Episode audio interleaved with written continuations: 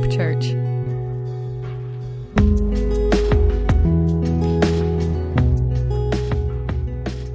Now, this morning we're going to continue in the book of Acts. We are in Acts chapter 25 um, this morning.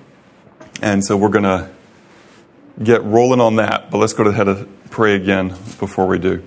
So, Heavenly Father, we thank you for the privilege to be here this morning. We thank you that you have brought us uh, this far and that um, you are with us each step of the way.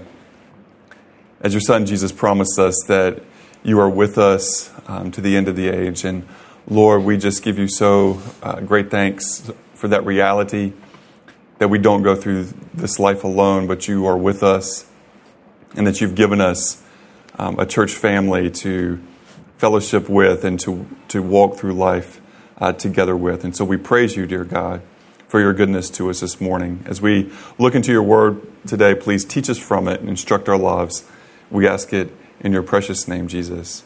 Amen.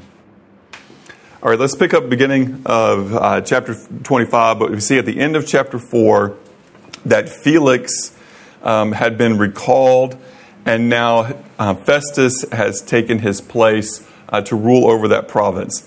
So it says in chapter 25 Now, three days after Festus had arrived in the province, he went up to Jerusalem from Caesarea. And the chief priests and the principal men of the Jews laid out their case against Paul, and they urged him, asking a favor against Paul that he summon him to Jerusalem, because they were planning an ambush to kill him on the way. Festus replied that Paul was being kept at Caesarea, and that he himself intended to go there shortly. So he said, Let the men of authority among you go down with me, and if there is anything among uh, anything wrong about that man, let them bring charges against him. And he stayed among them not more than eight or ten days and he went down to Caesarea. And the next day he took his seat on the tribunal and ordered Paul to be brought. To be brought. And when he had arrived, the Jews who had come down from Jerusalem stood around him, bringing many and serious charges against him that they could not prove. Paul argued in his defense Neither against the law of the Jews, nor against the temple, nor against Caesar have I committed any offense. But Festus, wishing to do the Jews a favor, said to Paul, Do you wish to go up to Jerusalem? and there to be tried on these charges before me? But Paul said, I am standing before Caesar's tribunal, where I ought to be tried. To the Jews I have done no wrong, as you yourself know very well. If then I am a wrongdoer and have committed against eh, committed anything for which I deserve to die, I do not seek to escape death. But if there is nothing wrong to their charges against me, no one can give them up to me. I appeal to Caesar. Then Festus, when he had conferred with his council, answered, To Caesar you have appealed, to Caesar you shall go. So we see we have a new ruler in the area, and the Jewish leaders try the same trick that they had tried before uh, to um, have Paul killed, to set up an ambush for him. We actually see at this point now we have seven attempts by the Jewish leaders to kill Paul. Um, the first one was in Damascus after his conversion in chapter 9. Then um, the second one in Jerusalem, again in, in Acts chapter 9. In Lystra, the, so third time was in Lystra, they stoned him and they thought they had killed him. That's chapter 14. Uh, he had to flee to Thessalonica, and the leaders, um, he had to flee from Thessalonica in chapter 17. Then the Jewish leaders from Thessalonica came to Berea, and Paul had to flee um, from Berea as well, where he went on to Athens. And so that's the fourth and fifth times. The sixth time, they stirred up the mob that would have killed him if not for the Roman intervention back in Jerusalem in chapter 21. Um, and then two, two years prior in chapter 23. So we have, uh, you know, seven times they've attempted to, to kill him, and then this would, here would be their, their eighth you know, kind of go at it. So that just shows he was a marked man in their book.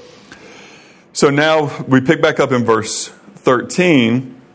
Uh, it says, Now, when some days had passed, Agrippa the king and Bernice arrived at Caesarea and greeted Festus. And there I just want to stop for a moment and give a little bit of who these people are uh, before we move forward. So, Agrippa the king um, is Agrippa, Agrippa um, or Herod Agrippa II. So he is the great grandson of Herod the Great. If you remember, Herod the Great was ruling at the time that Jesus was born, and he had all the children, the male Jewish children in that area, two years and under, killed. Um, Jesus had already been taken to Egypt uh, by Joseph um, and Mary. And so that's uh, what he was known for. He had several sons. Um, one was named Philip. Uh, Philip had married Herodias. Herodias gave birth to Herod Agrippa I. But then Philip's brother, Herod Antipas, stole Philip's wife. So Herod Agrippa's uncle became his stepfather. And John the Baptist called out Herod Antipas on his many sins um, and lost his life for it. So, if you remember that whole story from the Gospels. So, Herod Agrippa the first went on to behead one of the apostles called James, the son of Zebedee. Zebedee, not Jebedee, he's not southern, like from the Appalachia, he's son of Zebedee. Um, but we saw this happen in Acts chapter 12. Herod Agrippa the first had married, the first had a son, Herod Agrippa second, that's who we're talking about here, and he had two da- daughters, Drusilla and Bernice. Drusilla married the Felix that we read about in Acts chapter 24. Uh, so Felix and Herod Agrippa the first are brothers-in-law, uh, but um, Herod Agrippa had a much higher position. Bernice is his other sister. Um, after her husband died, she moved in with Agrippa the second, that's talked about here, and their history is a bit unsettling. Um, and so she remarried to try to put the accusations about the relationship with her brother aside, but soon left her new husband and returned to her brother. So there you have that. So to say that this is a dysfunctional but powerful family that didn't mind doing evil if they benefited from it in some way would be a little bit of an understatement. Um, you know, they, they have kind of quite the reputation here um, for the evil that they were willing to commit. So, verse 14, we read, And as they stayed there many days, Festus laid Paul's case before the king, saying, There is a man left prisoner by Felix your brother-in-law, Christopher Felix. And I was, when I was at Jerusalem, the chief priests and the elders of the Jews laid out their case against him, asking for a sentence of condemnation against him. I answered them that it was not the custom of the Romans to give up anyone before the accused met the accusers face to face and had opportunity to make his defense concerning the charge laid against him. So when they came together here, I made no delay, but on the next day took my seat on the tribunal and ordered the man to be brought. When the accusers stood up, they brought no charge in his case of such evils as I suppose. Rather, they had certain points of dispute with him about their own religion and about a certain Jesus who was dead, but whom Paul asserted to be alive. Being at a loss how to investigate these questions, I asked whether he wanted to go to Jerusalem and be tried there regarding them. But when Paul had appealed to be kept in custody for the decision of the emperor, I ordered him to be held until I could send him to Caesar. Then Agrippa said to Festus, I would like to hear the man myself. Tomorrow, said he, you will hear him. Okay. Um, you know, one thing that I just find really interesting here, and, and it's really sad, that imagine the Romans, the Roman officials having to tell the Jewish leaders that it's not the custom of the Romans to give up anyone before the accused meets his accusers face to face and has the opportunity to make his defense. That you have the Romans having to instruct the Jewish leaders who had the law, you know, the, the of the Moses and the and the prophets and all that, and having to be to be instructed by a you know clearly pagan polytheistic culture on a lesson on justice. That that's pretty sad. You know, that's a pretty sad thing to have happened here. Um, that they have again in their their desire, you know, to um, keep what they hold to, you know, their power and what they hold to be true. They're willing to break all the principles for the principle that they're trying to, you know, keep intact. And and you know, that's a that's a sad sad thing. And so they're they're losing more and more um, of the way of God as they are fighting against what God has done through Jesus. Um, and that's a that's a very sad thing indeed. Okay. So now, um, let's pick up in verse 23. So now on the next day, Agrippa and Bernice came with great pomp. And they entered the audience hall with the military tribunes and the prominent men of the city. Then, at the command of Festus, Paul was brought in. And Festus said, King Agrippa and all who are present with us, you see this man about the whom the whole Jewish people petitioned me, both in Jerusalem and here, shouting that he ought not to live any longer. But I found that he had done nothing deserving of death, and as he himself appealed to the emperor, I decided to go ahead and send him. But I have nothing definite to write to my Lord about him. Therefore, I have brought him before you all, and especially before you, King Agrippa, so that after we have examined him, I may have something to write. For it seems to me unreasonable in sending a prisoner not to indicate the charges against him. So now the stage is set. So going on to chapter 26. So Agrippa said to Paul, You have permission to speak for yourself. And then Paul stretched out his hand and made his defense. And now, what we're going to see here is that Paul is going to use what we've talked about before of his basic method of sharing his testimony. He includes different things kind of each time he shares, but the you know the, the, the framework is the same. It's going to have three parts his life before Jesus, how he met Jesus, and his life since then. And so here's the, the first part. Um, as he makes his defense. Verse 2 I consider myself fortunate that it is before you, King Agrippa, I am going to make my defense today against all the accusations of the Jews, especially because you are familiar with all the customs and controversies of the Jews, and therefore I beg you to listen to me patiently. My manner of life from my youth, spent from the beginning among my own nation and in Jerusalem, is known by all the Jews they have known for a long time, if they are willing to testify, that according to the strictest party of our religion, I have lived as a Pharisee. And now I stand here on trial because of my hope in the promise made by God to our fathers, to which our 12 tribes hope to attain as they earnestly worship night and day. And for this hope I am accused, O king. Why is it thought incredible by any of you that God raises the dead? I myself was convinced that I ought to do many things in opposing the name of Jesus of Nazareth, and I did so in Jerusalem. I not only locked up many of the saints in prison after receiving authority from the chief priests, but when they were put to death, I cast my vote against them. And I punished them often in all the synagogues and tried to make them blaspheme. And in raging fury against them, I persecuted them even to foreign cities. Now, this is powerful because even though some of the details here are not flattering to himself and to how he lived, he still shares that story with, you know, conviction. You know, this is the truth of who I was, you know, and at one point, you know, people would have admired him for what he did, but his audience here, you know, wouldn't admire him for having, you know, tried to destroy people um, in this way. Um, so he, you know, he, he's not afraid to look bad in order that Jesus can look good. Does that make sense? Uh, you know, and, and with our testimonies, we, we shouldn't live in, in, in shame of, you know, or be ashamed of the things in the past, the things that were before Jesus. Uh, now, what we want to do when we share our testimonies, we don't want to glorify those things. You know, sometimes you hear people's testimony that sounds like they're more glorifying that past than they are saying how bad it was. Um, so we we don't want to glorify it, but we do want to be real about it so that people will understand the difference that Jesus has made in our lives. Um, it creates the contrast, um, and the contrast is what uh, Paul is after here.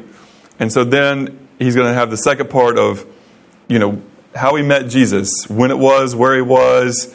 Um, you know, you, our stories may not be as dramatic as Paul's here, but no less miraculous. And so here we have it, verse 12. In this connection, I journeyed to Damascus with the authority and commission of the chief priest. And at midday, O king, I saw on the way a light from heaven, brighter than the sun, that shone around me and those who journeyed with me. And when we had all fallen to the ground, I heard a voice saying to me in the Hebrew language, Saul, Saul, why are you persecuting me? It is hard for you to kick against the goads. And I said, Who are you, Lord? And the Lord said, I am Jesus, whom you are persecuting. But rise and stand up upon your feet. For I have appeared to you for this purpose, to appoint you as a servant and witness to the things in which you have seen in me, and to those in which I will appear to you, delivering you from your people and from the Gentiles to whom I am sending you, to open their eyes so that they may turn from darkness to light and from the power of Satan to God, that they may receive forgiveness of sins and a place among those who are sanctified by faith in me. That's powerful. Uh, that's one of the most powerful passages you know that you could you know possibly read as he talks about his you know conversion and there's a couple points here that I want to make that I think are relevant for us today. You know when Jesus comes to to Saul, he, you know who we know as by his better by his Greek name Paul, when he says, "Why are you persecuting me?" Yeah, he didn't say, you know, why are you doing these things to these other people? He says, why are you persecuting me? And so we understand that when a person is truly suffering because they are a follower of Jesus, that, the, that really Jesus is the target. You know, it's just that that person happens to be the only one they can get a hold of in that moment. But Jesus is the true target. He's the true target. Um, and that's why Paul talks about how, you know, the joy it is to be counted worthy to suffer for his name. You know, and, and that's really key because suffering, you know, there's suffering that happens without purpose. You know, there's suffering that just happens because people are evil, because people are mean. Um, there's suffering that happens because people are, you know, greedy and they just, you know, they just want to rob somebody. They want to take something that doesn't, you know, that doesn't belong to them out of another person. Um, or they just want to fight someone you know, that's not really what's being talked about here. What's being talked about here is when people are targets because of the name of Jesus. In that sense, Jesus is the real target there. Um, and so we, we want to keep that in mind and to understand that, that today around the world, you know, our brothers and sisters in Christ do suffer for the name of Jesus. Not for political reasons so much or for um, you know, economic reasons or for, you know, for other, or ethnic reasons, but because they belong to Jesus, because they carry with them the name of Jesus. And we need to remember that these are our brothers and sisters. And so if, you know, if, if, if they're being persecuted, we're being persecuted. If, Jesus, if there, people are going after Jesus, they're, you know, we're all in this together. We're all in this together. Um, and we need to keep that in mind. And we need to, you know, as people um, who have voice and who have um, certain freedoms. We need to make sure that we strive to use those for the good, you know, of others, both believers and unbelievers. But you know, especially those who are being persecuted because they are following Jesus. Certainly, we need to pray for them and um, to stand up for them um, when we can. You know, Paul here you know, he uses his Roman citizenship, you know, so that he doesn't just go back to Jerusalem and get slaughtered, um, because he knows he has a mission. He knows God's, you know, promised him, and he knows he's got to testify in Rome, and this is his avenue for that. But he uses that earthly tool that he has in his Roman citizenship for, for good. Now, you know, we need to consider if you're, in, you know, from, from the United States, you have certain rights, you have certain privileges that many other people don't have. You know, you want to go visit tons of other countries. You know, you just go fill out some paperwork and it's a done deal. There's not really a question of whether you're going to get a passport or not, right? Or whether you're going to get permission or, or a visa, get a permission to go in. But for so many people in the world, it's a, I mean, it, you know, if they don't have a status, in their society, they're not going to get it. If they don't, you know, they have to go through so many more things. And that's just one privilege that we have. I mean, there's so many people in the world, you understand, that don't even have paperwork. They don't have proof of when they were born or who they were born to, what day it was, you know, all of those things. Imagine trying to live your life. Just take away, take away all your documents now try to live. Try to be able to, to rent a place. Try to be able to buy a place. Try to open up a bank account. Try to do any of the normal things without any proof of who you are. That's, I mean, there's a, but there's a ton of people in our world who have no, they have no papers, no documentation, period. period. Uh, and so we need to think about the positions that we're in, the privileges that we have, and, and not abuse those, but leverage those for the good of others. You know, for the good of others. Um, and so we can stand, stand up and try, you know, to, to help people. Um, you know, I've had the privilege a couple times, you know, in, in my life to use the fact that I have papers to help other people get them. You know, I had a, a, a man in, in, my neighborhood um, had, you know, married a, a, a woman from uh, South America, and they were having all sorts of, you know, document problems because they were, you know, the, the, the thought was you just did this in order you know, for her to come here and this isn't, you know, going to be a, a, real marriage and, you know, all of that. And all it took was one letter, you know, stating where they stood and, you know, the reality of the situation and, you know, the stamps on the paper and it's done. That's all it took.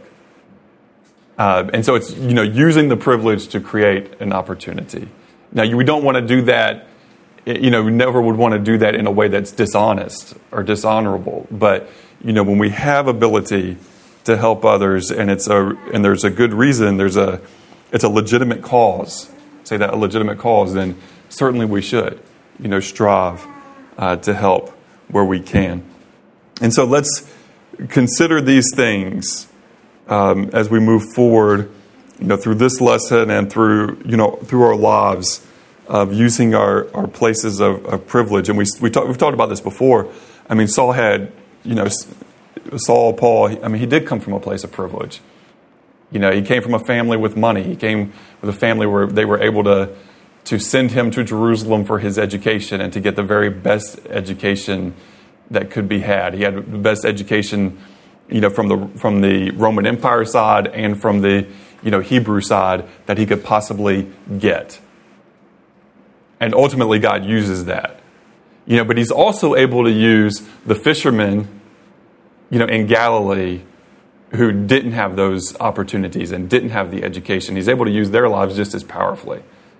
Um, but whatever situation you're in, God can work and God can move. Um, but use the tools that He's given, the opportunities that He's given to us for His glory and honor. And here, what he, you know, Paul is so bold because he says, delivering you from your people and from the Gentiles. It's like God's, you know, Jesus promised me I'd be delivered from you and from you. You know, he's like, you know, you know basically he, what, he's, what he's stating here is not that he just gets to live, live until he dies a natural death, but he's stating that, you know, nobody gets to touch me without God being okay with it. So he doesn't have fear. Say, unless God is okay with it, you don't get to touch me. You don't, nobody here gets to touch me. And that's the confidence that he has. That's the confidence that he has in the power of God. He sa- and he says this to whom I'm sending you, that Jesus said, to whom I'm sending you, to open their eyes. So he's claiming everybody there is blind spiritually, to open their eyes so that they may turn from darkness to light and from the power of Satan to God, that they may receive forgiveness of sins and a place among those who are sanctified by faith in me. That is a powerful, no holds barred gospel message. You know, he, he's, he's letting them know that they are lost, that they are, that they are inadequate before God that they are in darkness, that they are part of the kingdom of Satan, and that they need to turn. They need, they need to turn from darkness to light so they can receive the forgiveness of sins and a place among those who are sanctified. He's offering them the opportunity to be part of God's family, both Jew and Gentile, both Jewish priest and Roman leader and Roman soldier and you know everybody else who's there, all the servants that are there, everybody who is there is hearing this message and being given an opportunity. And I would just encourage us, you know, we need to be bold in sharing the gospel. If it's true, and we can do so, you know, to do so in love. You know, we're not trying to argue people into the kingdom. You know, but we, we do need to tell the truth to people. We need to do so in love, but we do also with boldness. You know, if, it, if we believe all this is real, we of all people don't have to be weak.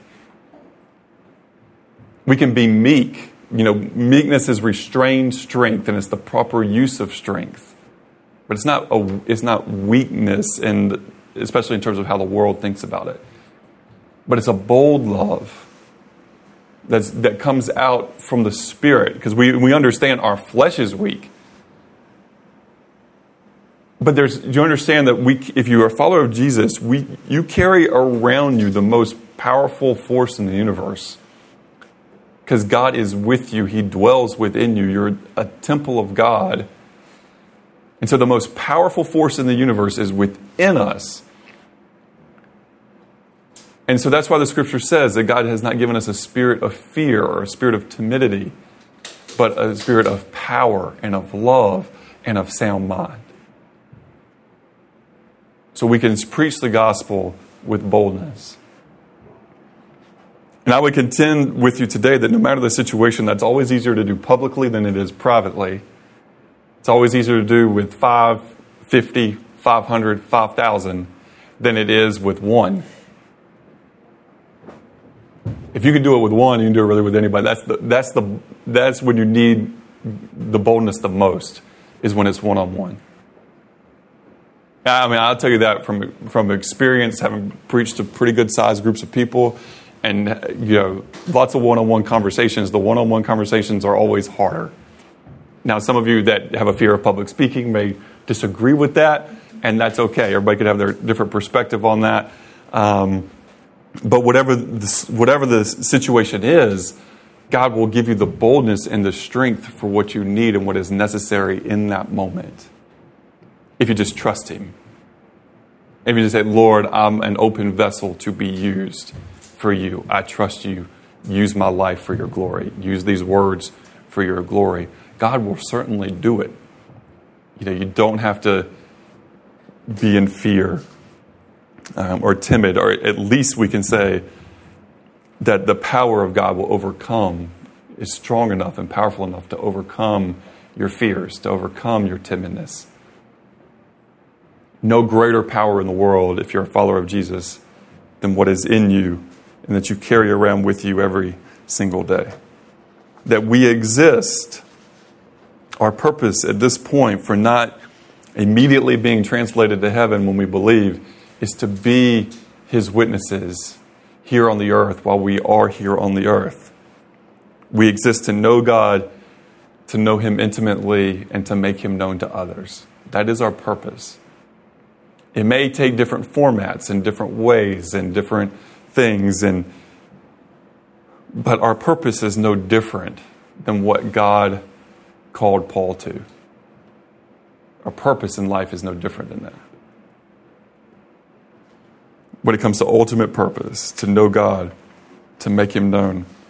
So in verse 19, Paul continues this powerful message and he says, Therefore, O King Agrippa, I was not disobedient to the heavenly vision, but declared first to those in Damascus, then in Jerusalem, and throughout all the regions of Judea, and also to the Gentiles, that they should repent and turn to God, performing deeds in keeping with their repentance. For this reason, the Jews seized me in the temple and tried to kill me. And to this day, I've had the help that comes from God. And so I stand here testifying both to small and great, saying nothing but what the prophets and Moses said would come to pass that the Christ must suffer, and that by being the first to rise to the dead, he would proclaim light both to our people and to the Gentiles. That's a powerful way to, in, you know, to finish um, the, the heart of the message here that he gives He's going to say some more words, which we'll get to. But he says, you know, this is what Jesus told me to do. I was obedient to it. Here's where I went, you know, sharing this message. And again, to, to Jewish and Gentiles alike, that they should repent and turn to God, and then performing deeds in keeping with their repentance. Like it's like, okay, so the repentance is the turn from you know what we used to believe, from what we used to live, from all these things, and, and particularly on the belief side, to now believing in Jesus that He is the Messiah, that he is, you know, the Savior and the King, and you know, I'm going to follow him. But then he says, and performing deeds in keeping with their repentance. You know, Paul never teaches us that it's the deeds that save us, but he does teach us that if we're saved, the deeds should follow. You know, there should be that evidence. You know, and there's that evidence in his life of, you know, he changed from trying to kill the people of the way to now, you know, being willing to suffer and to be killed in order to proclaim the way of Jesus. But he does this. He does have this where, you know, your your life should reflect what you believe. We would call that, you know, we call that practical theology. And in many ways, you know, our theology is only as good as we practice. You know, so we, we don't want to just talk a good game. We want to live a good game. And, uh, you know, we, we, want, we want that um, in, our, in our lives. We also see this theme of light. It's a key scriptural theme. Uh, it was a theme of prophet of the prophet Isaiah concerning the Messiah. Um, but we read in, in Luke chapter 2, um, in verse 27 through 32, and this was with Simeon's um, prophetic words in the temple. It says, And he came in into the Spirit, into the temple. He came in the Spirit into the temple, and when the parents brought in the child Jesus to do for him according to the custom of the law, he took him up in his arms and blessed God and said, Lord, now you are letting your servant depart in peace according to your word. For my eyes have seen your salvation, that you have prepared in the presence of all peoples a light for revelation to the Gentiles and for glory to your people, Israel. And so that is our Savior and King, a light for revelation to the Gentiles and for the glory of your people, Israel. Luke, so Luke, and reason I wanted to pull that from Luke is because you know Luke writes both Luke and Acts, um, and so he also records in chapter thirteen, verse forty-seven of Acts. For so the Lord has commanded us, saying, "I've made you a light for the Gentiles, that you may bring salvation to the ends of the earth." And so now here in Acts twenty-six, near the end of the book, we see this beautiful theme revisited um, again in Luke's writings. And so we, you know, when we think about it this way, each one of us desperately needed someone to share the light of Jesus into our lives. If you're a follower of Jesus this morning, you know, you needed someone to shine that light. That someone, you know, might have been a parent or your parents. It might have been a friend. Uh, it might have been, you know, people in the church you grew up in. Um, might have been people in this church. It might have been uh, a stranger, but someone shared some light, you know, with you and, and into your life. And we need to remember that every person in this world needs the, that light shining bright into their lives. And that at least gives opportunity. Opportunity. You know, and and when we think about the vision, you know, that we want to that we want to have, you know, everybody in your circle of influence. If you think about everybody in your circle of influence, you say, you know, every one of them, man, woman, or child, needs the light of Jesus in their lives. Where we have everywhere we have opportunity, every man, woman, and child needs the light of Jesus in their lives. They at least need to have an opportunity to know who He is, to know who He is and that's you know where we want to where we want to be you know strategic and where we want to work um, well and we want to say okay where in the world is there not much light and what difference can we make there you know and and we are you know participating um, in those things in the world in places where there isn't much light but the light is you know shining forth and it's going forward and we have the privilege and the crazy thing that God would do, you know, with a small group of people uh, to help others in the world have light. But for that to be, we want that light to shine bright. We want it to shine all the time. We want it to grow in intensity of brightness. You know, you're ever in a room, you know, you're in a room that's dark and then you know you put a there's like a low watt you know bulb or you know a, a, low amount of light. And you're like okay i can i can see my hands here. I can see a little bit here. But then you replace you put another light and you put a, you know put a brighter light in. And how much better you can see well we want to we want it to be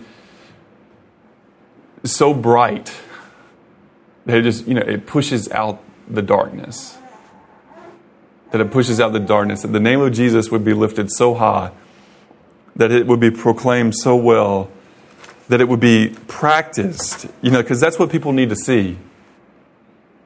You know, for so many people, they have to do more, it has to be more than they just they hear about the light. They need to see it in our lives. You need to see the difference that it makes. They need to see the love that God has for them. And a lot of times that, that God is showing them that love that He has for them through our lives. You know, it's almost like we want to pray, Lord, show them your love. Well, if we're serious about that prayer, a lot of times He's going to use us to show that love through. And so that's where the sacrifice comes in. Because a lot of times to share that love and to share that life is, is, you know, that light isn't convenient. We have to go out of our way. We have to be inconvenienced. We have to do things that we don't want to do. We have to have conversations we don't want to have. We have to, you know, lose some sleep sometimes we have to miss out on some, some things. We have to make some trades. We have to make some trades. But in order to live a focused life and, and to follow Jesus, we have to make some trades, you know, and so we have to evaluate.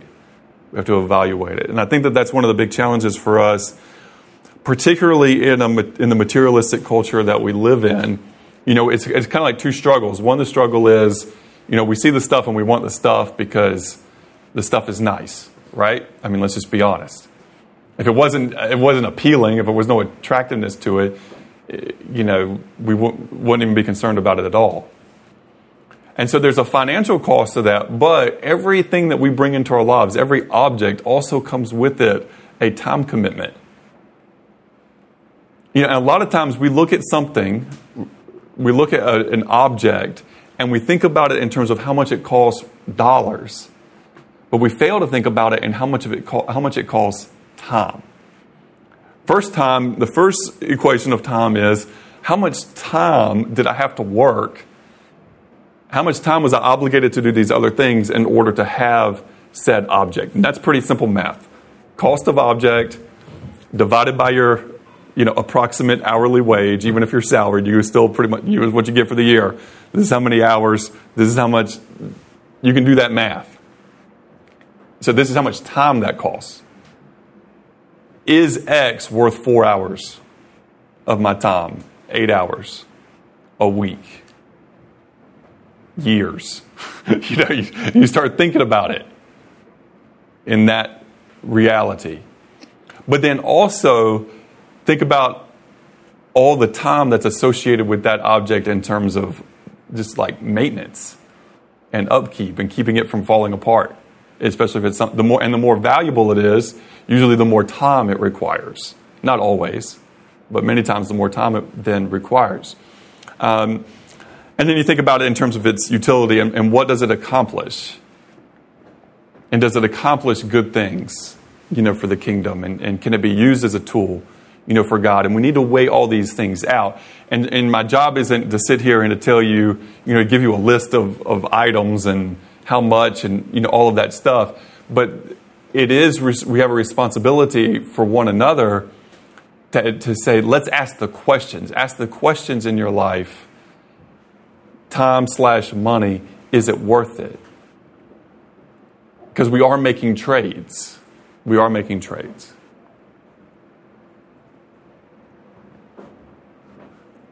Because the reality of it is that we, we live in a world where, you know, even little sacrifices can turn into big returns in the kingdom of God, into big returns. Um, and so we need to be thinking about these things and, and working through these things because we want that light to shine. And we have to understand not everybody is going to even with that light shining, like it is here. I mean, Paul gives it as clear as it can be given. And yet in verse 24, as he was saying these things in his defense, Festus said with a loud voice, Paul, you are out of your mind. Your great learning is driving you out of your mind. But Paul said, I am not out of my mind, most excellent Festus, but I am speaking true and rational words, for the king knows about these things, and to him I speak boldly. For I am persuaded that none of these things has escaped his notice. For this has not been done in a corner. King Agrippa, do you believe the prophets? I know that you believe. And Agrippa said to Paul, In a short time, would you persuade me to be a Christian? And Paul said, Whether short or long, I would to God that not only you, but also all who hear me this day might be such as I am, except for these chains. So he addresses the king, but notice there he doesn't just leave it for the king. Like I wish that that you and you know and everybody here that hear me would be just as I am, except for these chains. I wouldn't want you to have to go through the pains that I've gone through for this, but I would want you to know my Savior and King, Jesus. That's Paul's heart and his message. And you think about all the people that are there, and ultimately we don't know the result of it, but I you know, personally, I, I can't imagine that there weren't some people, whether they were servants or soldiers or, you know, other officials that heard these messages and went back and wept as they were convicted by the Holy Spirit, that they wept at their sin and that they believed in Jesus. And if there was just one who did that, then every, every word of, that was given was not wasted. Verse 30 Then the king arose, and the governor and Bernice and those who were sitting with them, and when they were withdrawn, they said to one another, This man is doing nothing to deserve death or imprisonment. And Agrippa said to Festus, This man could have been set free if he had not appealed to Caesar. So here we have the legal innocence of Paul confirmed, but it's also interesting. Agrippa and Festus assumed they would do the right thing if it was in their power anymore right? Because now that power has been taken out of his, their hands. Because as a Roman citizen, he has this, this right to appeal to Caesar and he uses it. That decision is taken from them. Their reasons, I think they're valid reasons to question their sincerity. Uh, they would at least be tempted to do what was politically advantageous in their rule over Israel. And so, you know, whether or not they would have done that, I think there's a good reason to at least question their sincerity. But Paul is headed for Rome. His destiny awaits. Um, next week, we'll see his exciting journey to Rome. Uh, but in the meantime, this week, you know, let's let our light shine. Let's be bold in sharing that good news of Jesus. Let's make good trades and have our priorities um, on the Lord. And so may He help us to be faithful. Let's pray. Heavenly Father, we thank you for your powerful word and how good it is in our lives. And please help us to follow you fully with our whole hearts, minds, all of our strength, God. We thank you for your love and your goodness to us. Thank you that we do get to enjoy some really great things um, in this life. And we're thankful uh, for those who got to get married yesterday and, and celebrate that. And we thank you, God, for the joy in their lives. But we pray that they, most of all, would follow you and serve you with their whole hearts. For all of us, Lord, there's so many things in life uh, that can distract us, that can pull us aside. And so, Lord, we need your help. And we say, help us to keep you first, Jesus, because you are to be our first love, um, our first priority first in everything as Savior and King. And so, Jesus, as we take the bread and, and the cup and we remember you, remember your great love and sacrifice for us, we pray that you would help us to put you first, to love you first. In your name, Jesus, we ask it. Amen.